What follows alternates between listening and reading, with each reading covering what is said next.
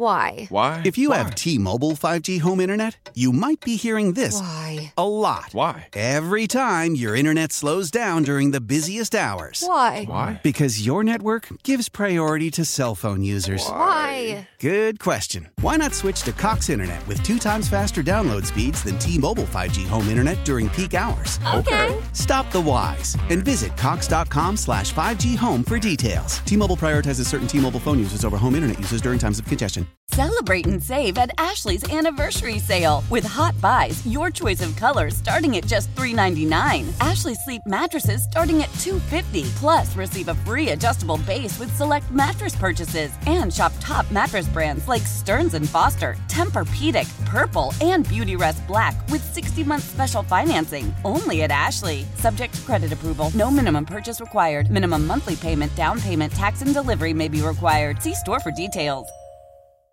Tye Richardson is the co-host of the Morning Rush, 6 to 9 a.m. Monday through Friday at ESPN Arkansas. He's on X at Ty Sports Radio, and I haven't talked to him in quite a while. Now, you heard from him last week with Sparky, but I get to catch up with him. Tye, what's happening, brother?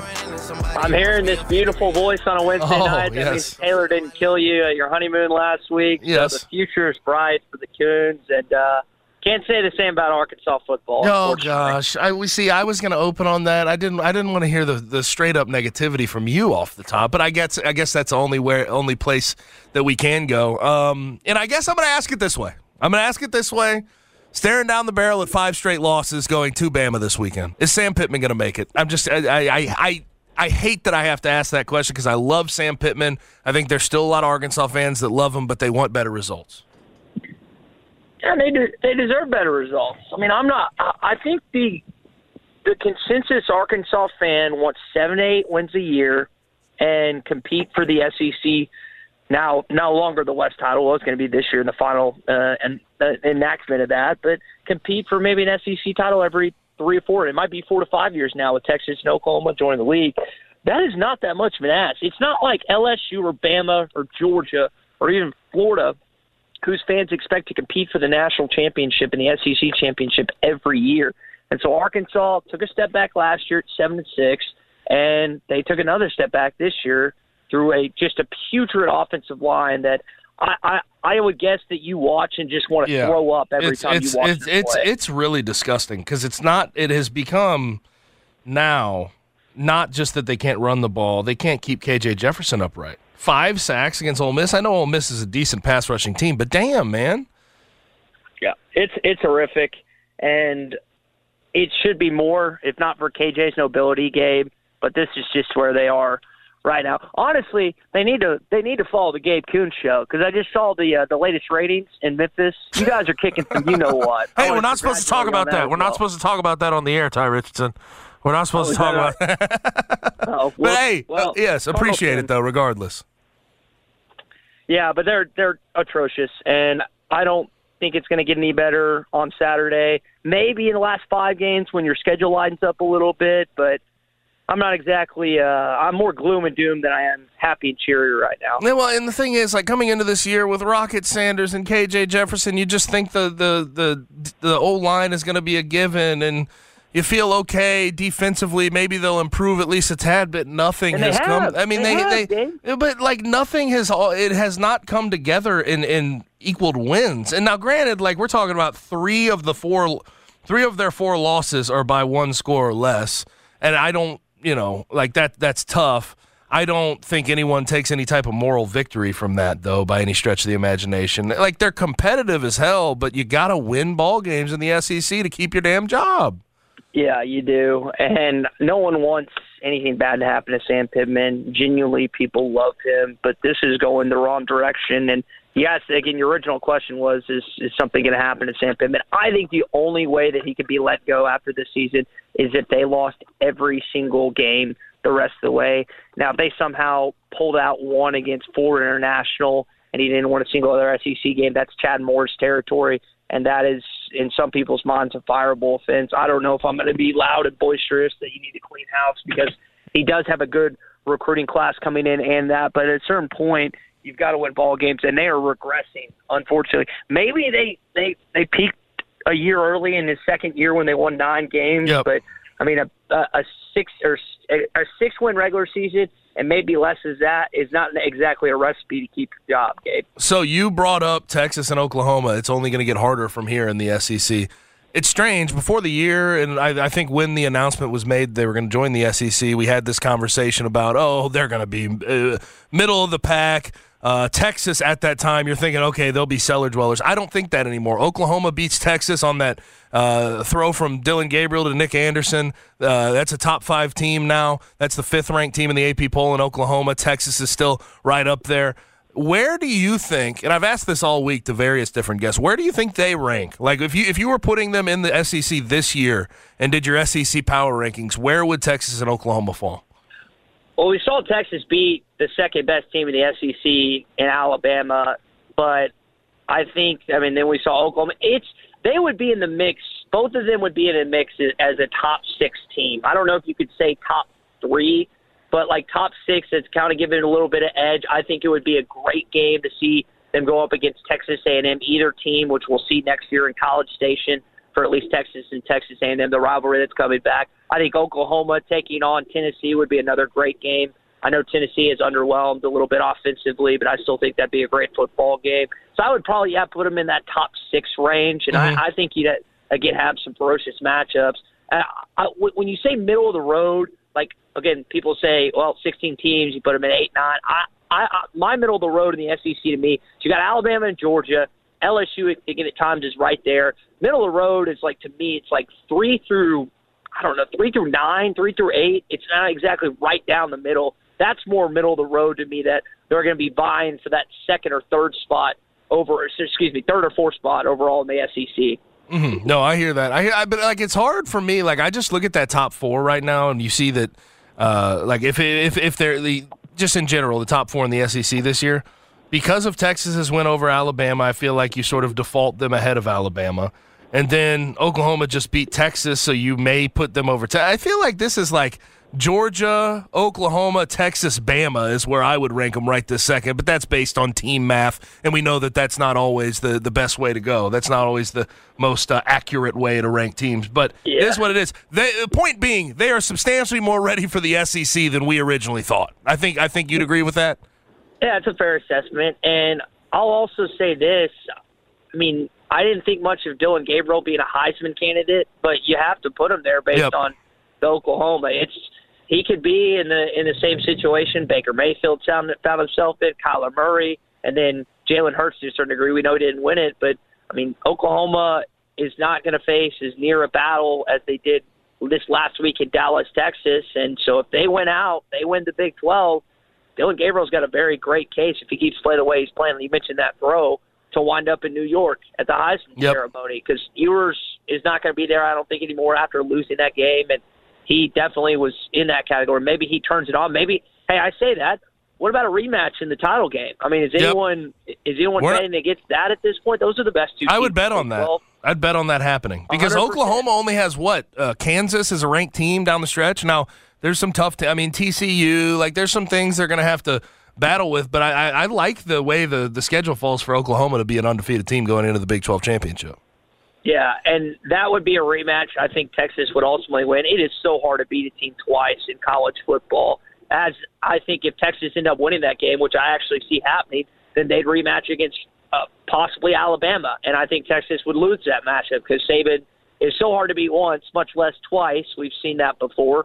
So I would take that in that situation, to be honest, Gabe. And I, I think rematches get people either love them or hate them the idea of seeing that game again in the Big 12 championship is appealing to me. Yep. The idea of seeing Texas and, and Alabama in the college football playoff would be electric. Yeah, and I hate both teams, but I'd like to see that rematch. Um, I'll get to Alabama in a second, but Georgia's at the top of all these rankings. We're talking SEC in the country, AP poll, coaches poll. They're at the top. And I don't know about you, and I know Kentucky could be, you know, like. It, their their win over Florida, the reason they were in the rankings may be, you know, it may be sort of flash in the pan. You know, you may not uh, believe in, in exactly what they were able to do in dismantling Florida because Florida's not that good. Florida may have gotten a little bit uh, a little bit more credit than they deserve when Kentucky faced them, but Georgia impressed the hell out of me this past weekend. Fifty-one to thirteen, dismantling I mean, just limb from limb. And like, I think the biggest thing for Georgia, we know the defense is there. We know they'll be able to run the ball. Good O line. Carson Beck looks like a dude, and he's top four in the country right now in passing yards, qu- very quietly. And I hate that because I was hoping he'd be the Achilles heel of that football team, and at least at this point, he hasn't been. I can picture Gabe with his his now wife over in their honeymoon, just like that that circulating video out there of watching a Georgia football game and his his wife just shaking his head. That that to me is hysterical. Right. Did you watch any? Did you watch any football on your honeymoon? Be honest. I did everything. I did everything I could. I got to catch the Red River rivalry on uh, on an iPad sitting poolside, so it was pretty nice. But outside of that, okay. I didn't get to catch a whole bunch unless it was on the TV at night. I saw uh, Notre Dame and Louisville. Notre Dame. That was that was good. God, Jeff Brohm. Shout out to Jeff Brohm. But Notre Dame looked at the end of that game just not they didn't look uh, uh, into it. They just sort of yeah. they just sort of withered away. Uh, but I got to see a little bit. Uh, but I get I did get to catch most of the Red River rivalry. Yeah, Georgia. To again, I, I got sidetracked there. Georgia, to original point, it looks like. I mean, they're going to sleepwalk through some games just because they don't feel like certain opponents are worth their time. Even Auburn, that's a huge rivalry game. I mean, Auburn, I don't think has thrown for over 100 yards against a Power Five opponent this season. I mean, Hugh Freeze is going to have quarterback issues this year, not after that. But that is something that that the coaches like Kirby Smart, who have such talent and such momentum when it comes to their programs, have to battle year in year out is is apathy. And that's where Georgia is right now. You're going back to back national championships. You're trying for the trifecta for the first time since Minnesota teams back in the 40 or 30s or whatever. So there's going to be lumps. It's just a matter of, hey, can you get by with the talent you have, even when they're not fully up for it, and do what they did on Saturday when an opponent actually walks into their stadium at night that people are excited about, they blow the doors off of them, and that's exactly what they did to Kentucky and Mark Stoops. Now, tell me if you'd ever, if you ever thought you'd hear this this sentence said about an Alabama Nick Saban coached Alabama team in general. Alabama has offensive line issues. Did you ever expect to hear that? Yeah, they're Arkansas, of course, has the worst in the SEC, but Alabama's up there, and they really it hasn't just been this year. Last couple years, they right. they've been questionable, and you're just like, this doesn't make any sense. Well, and they and, have dudes though, Tye. Like J.C. Latham's going to be a first round pick. Uh-huh. Uh, like Darrian Dalcourt's a solid, very solid guard. Um, their left tackle's a five star Kadyn Proctor. Now he looks a little bit slow and maybe he's not as developed as he should be. And, you know, a true freshman starting in the SEC at left tackle is always tough, but he's a guy who will probably be a pro at some point. They have dudes up there. They just, they, they have not put it together. They can't keep Jalen Milroe upright. Against A&M, 26 rushes for 23 yards. Yeah. I, it's amazing. Here, here's the, Gabe, you know this better than any other sports talk radio host in the country because you played offensive line continuity there is more important than any yep. position group on the football field. What has happened with the transfer portal is guys that were going to play two, three, even four years together, they're not. And this transfer, even if it's one guy on the offensive line, you know how much one guy or difference one guy can make in, in your playing days back in the day. Yep. And so you don't have guys that have played that many minutes together. And so it's not just an Alabama or Arkansas issue. There are offensive line issues across the country because you're seeing more rapid transfers. That's the position group that gets affected more than anywhere else on the football field. And listen, I'm not shedding a tear over Alabama having right. offensive line issues. Let me tell you that. Yeah, no, but it's it's about. I, am glad you bring it up that way. It's about meshing. It's about knowing who to double team, when to double team them, how to double team them and like understanding how someone's going to set you up. It, it, it, there's a lot more that goes into it than just moving men, right? Like it's just yeah. you you have to have a a a level of understanding and a little bit of uh, um, sort of back and forth. You know, how does this guy play next to me? And I don't think Alabama has that. I don't think Arkansas has that. I don't think a lot of teams around the country have that. Um, last thing on the SEC, and then I want to sort of cover the the Week Seven matchups. LSU secondary, I think 121, something like that. They're really bad. Like I, I, I, I, wanted to give them credit to win the SEC West, but and I knew that this was going to be their somewhat of their Achilles heel. I didn't think it would be this bad though. Gabe, we I specifically remember I'm sitting next to a door at SEC Media Days, and we were talking about this exact same thing that said this could be because you you and I both picked them to win the West, Right. and I didn't know they were going to have as bad of a secondary this year as Arkansas did have last year. LSU is so notorious for having outstanding defensive. Isn't it backs. Think about- DBU, right? Like arguably. Oh, no question. Uh, Alabama's had some breakouts too, but I mean, you think about Tyrann Mathieu, Morris Claiborne, Patrick Peterson, Grant Delpit, Jamal Adams. I mean, the list goes on and on and on. And Greg Brooks was the only guy that I could name on their secondary headed Yep. into the season, and that's just because he's an Arkansas guy. And we know, again, prayers Yep. for him, Prayers what he's him. going through. Um, but that, that I never thought in my lifetime and that I would say LSU is a terrible secondary because since I've been born, they've had a great one. You have to go back pre Saban to find a LSU secondary that's as bad as they are in 2023. Gabe. Do you like the parity in college football that we see? Because like everybody, it's strange because I think every year we always complain that there's not enough parity. It's always the same teams in the end of the day. And it could very well be that, you know, Georgia and Michigan look like the most dominant teams in college football right now. Ohio State could certainly join that conversation as well. But it feels like outside of those top three, top four teams, the parity is is really large. We we always want parity, um, but we don't usually get it at, at the level we're getting it this year, it feels. and I think it's so because of the transfer portal combined with NIL, and I love it. Yes, I love it, and I wish Arkansas could take advantage of it because you look at the SEC West, Alabama, while their defense is starting to pick up a little bit, this is one of the worst offenses that Nick Saban has had since he kind of moved to the Right. spread. So they're beatable. You look at LSU, as great as they are offensively, terrible defense. A and M, kind of a little bit of both. They've had some good offensive games under Petrino, but they're more defensive. So this was the year Arkansas and maybe Ole Miss takes advantage of it, advantage of it with only one SEC lot, but you got to take advantage of it if you're Arkansas Mississippi State, and they didn't. So that's just one kind of snapshot of the SEC West. Again, you address college football, whether it's the Pac-12, uh, the Big Ten probably still got Ohio State and Michigan, but even out when you go out um, east to the ACC, Florida State's better than they've been over the course of the last decade or so. So this is a, a year that I have been really invested, and I got no idea who's going to win the Heisman Trophy. I really don't. That I I didn't follow it last. That's the first time in 20 years I hadn't followed that race, but I'm really curious to see who ends up not just going to New York, but taking that trophy home with them, Gabe. Uh, Caleb Williams still looks like a, a G, right? We'll see what Dillon Gabriel continues to do, but like I and I know that that USC team is not complete. That defense is just miserable. But when you look at Caleb Williams' numbers, it's going to be really hard to keep him away from New York. I think uh, what uh, you know he's completing somewhere around uh, seventy-two percent of his passes, twenty-two TDs to one INT, eighteen hundred yards. He's ran for one twenty-four and six TDs. This dude, you know, it's weird because it feels like it's been kind of quiet because he.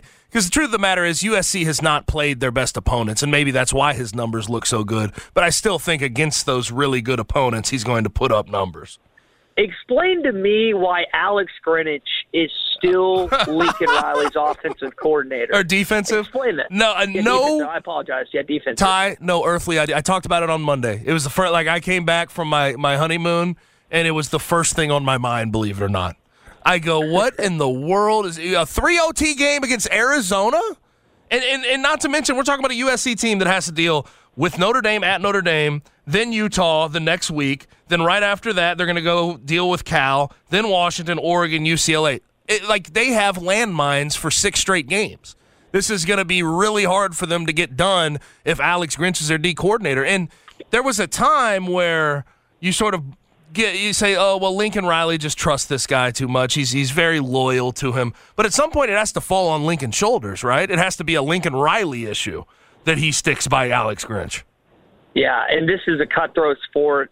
I mean, you've seen coaches let go, not just where you were in Memphis, but in various other. It's just part of the business, and it's it's you you have friends, of course, but at a certain point, like the threshold when it's when it's hit, you've got to cut ties. And I just, for the life of me, I didn't understand it for a while with Jerry Jones and Jason Garrett. It just seemed like the same thing every year, and they just did not let him go. But this just is the most one of the more peculiar non moves in all of college football each and every year because the stats, and I realize their offense scores a lot, but their statistics on defense are horrific. Awful. And he will never, legitimately, I don't see USC winning the national championship as long as he's heading up the defense in Southern Cal. Well, in like uh, these last six games, I, I, I, just sort of mulled through the numbers. Yards per game, they're bottom 25 in giving up yards per game. And they have played, get this, San Jose State, Nevada, Stanford, Arizona State, Colorado, and Arizona.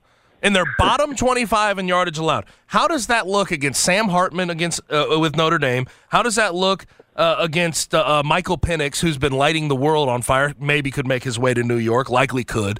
How does that look on like on the road against Bo Nix? How does that look like against a Chip Kelly led offense with UCLA and Dante Moore sort of running the show there? That will be brutal. Like there's Yeah, no. I'll tell you- I, I, I am I am willing to say, and I said this on Monday. There's no way. There's seemingly no way right now that I see through where UC, uh, USC can make it to the Pac 12 championship unscathed. I think one or two losses is without question in order. And that could cost Caleb Williams a repeat of the Heisman Trophy because as good as those stats you just read off, we know that sometimes great players are. And USC is still a really good football team, but we know stats again are sometimes in a situation where it's the best player on the best team, not Right. necessarily the most important player on or for his team. And we when we know what Williams does And- for that squad based on the defense, and that could cost him a, a repeat Heisman game. And don't we do everything we can with like a guy who's won the Heisman who could repeat? Don't we do everything we can to try to tear down his resume to, to see if he can to make sure he doesn't win a second straight one? It sort of feels that way at times.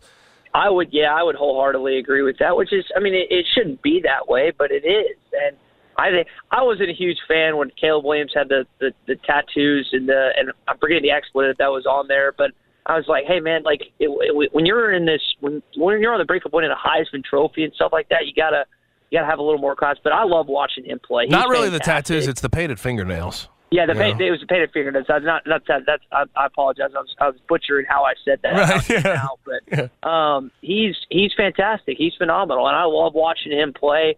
I want to see what he can do against a Georgia or a Alabama defense because C.J. Stroud. Everyone's like, oh, no chance. C.J. Stroud and, and Harrison get it going.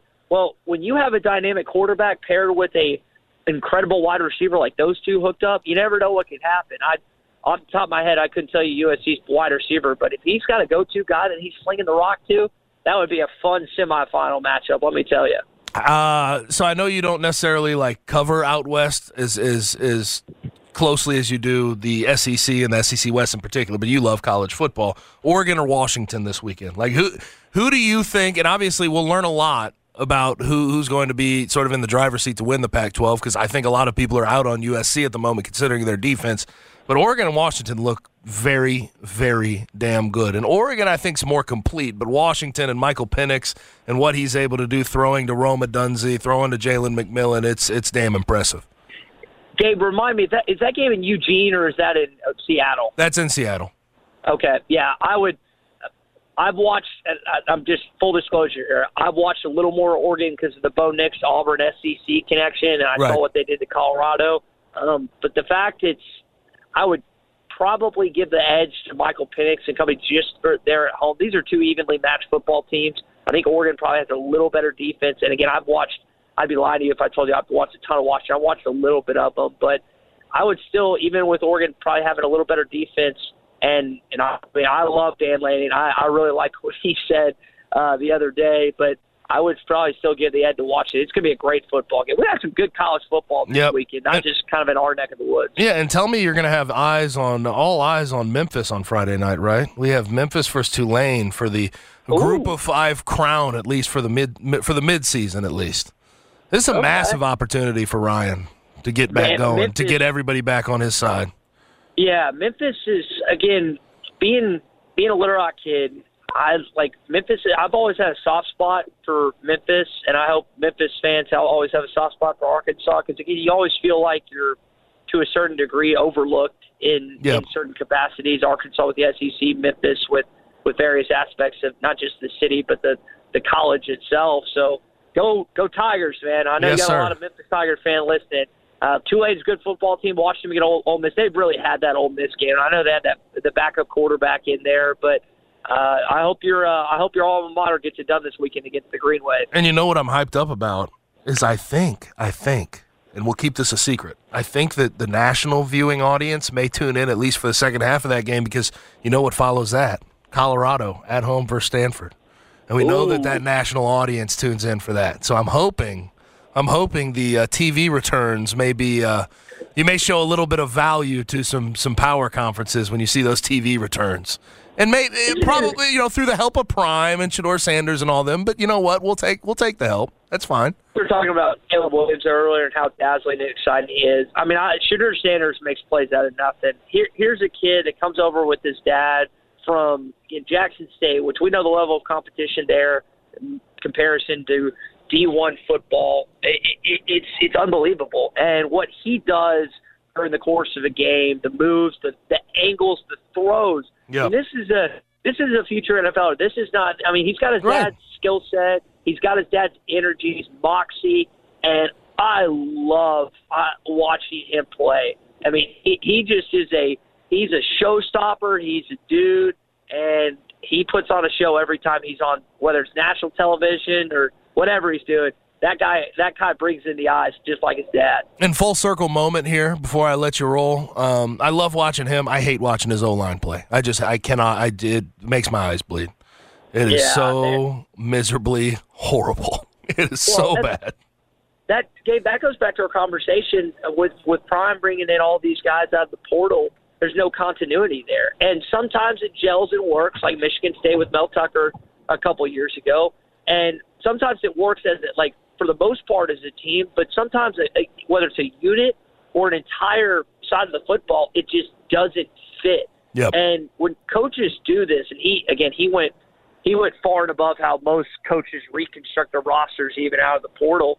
There's going to be more ups and downs than you see during a course of a team that has played together for a couple different years. I don't listen. The it, how you get to the the baked cake with icing on top doesn't really matter to me as long as it is that finished product. That's how Yeah. coaches are going to start viewing this, and there's going to be more coaches out there that follow the prime method than the Agreed. traditional way of recruiting. Agreed. No doubt about it. But Tye, appreciate it, man. Good to talk to you again. Hey, good to, good to hear from you again. I'm glad you got back from the honeymoon, and uh, good luck to the Tigers. Yes, sir. Go Tigers. Go Tigers. That is Tye Richardson at Ty Sports Radio on X, uh, co-host of the Morning Rush, six to nine a.m. Monday through Friday on ESPN Arkansas. SEC football savant. There's no question. How powerful is Cox Internet? Powerful enough to let your band members in Vegas, Phoenix, and Rhode Island jam like you're all in the same garage. Get Cox Internet powered by fiber with America's fastest download speeds. It's internet built for tomorrow, today. Cox, always building better. Cox Internet is connected to the premises via coaxial connection. Speeds vary and are not guaranteed. Cox terms and other restrictions may apply. Analysis by Ookla Speed Test Intelligence Data. Fixed median download speeds. USQ3 2023. Celebrate and save at Ashley's anniversary sale. With Hot Buys, your choice of colors starting at just $3.99. Ashley Sleep mattresses starting at $2.50. Plus, receive a free adjustable base with select mattress purchases. And shop top mattress brands like Stearns and Foster, Tempur-Pedic, Purple, and Beautyrest Black with 60-month special financing. Only at Ashley. Subject to credit approval. No minimum purchase required. Minimum monthly payment, down payment, tax, and delivery may be required. See store for details. We all agree that reducing carbon emissions is a good thing. And once again, Toyota is leading the way. We hear a lot about fully electric vehicles, and Toyota has them with more on the way. But we also know a BEV is not for everyone, whether it's because of cost, range, or concern about finding a charging station when you need it. Plus, the raw materials used to manufacture batteries are limited. Enter Beyond Zero, Toyota's vision for a carbon neutral future in vehicles and in manufacturing plants too in the years ahead. The materials used to make just one long range battery for an EV could be used to make batteries for six plug in hybrids or 90 gas electric hybrids. That's why Toyota's position today is electrified, diversified, empowering you to choose how to reduce your own carbon footprint with the vehicle that's right for you. A hybrid, plug in hybrid, or battery EV. So shop, learn more, and get details at toyota.com slash beyond zero. Toyota, let's go places.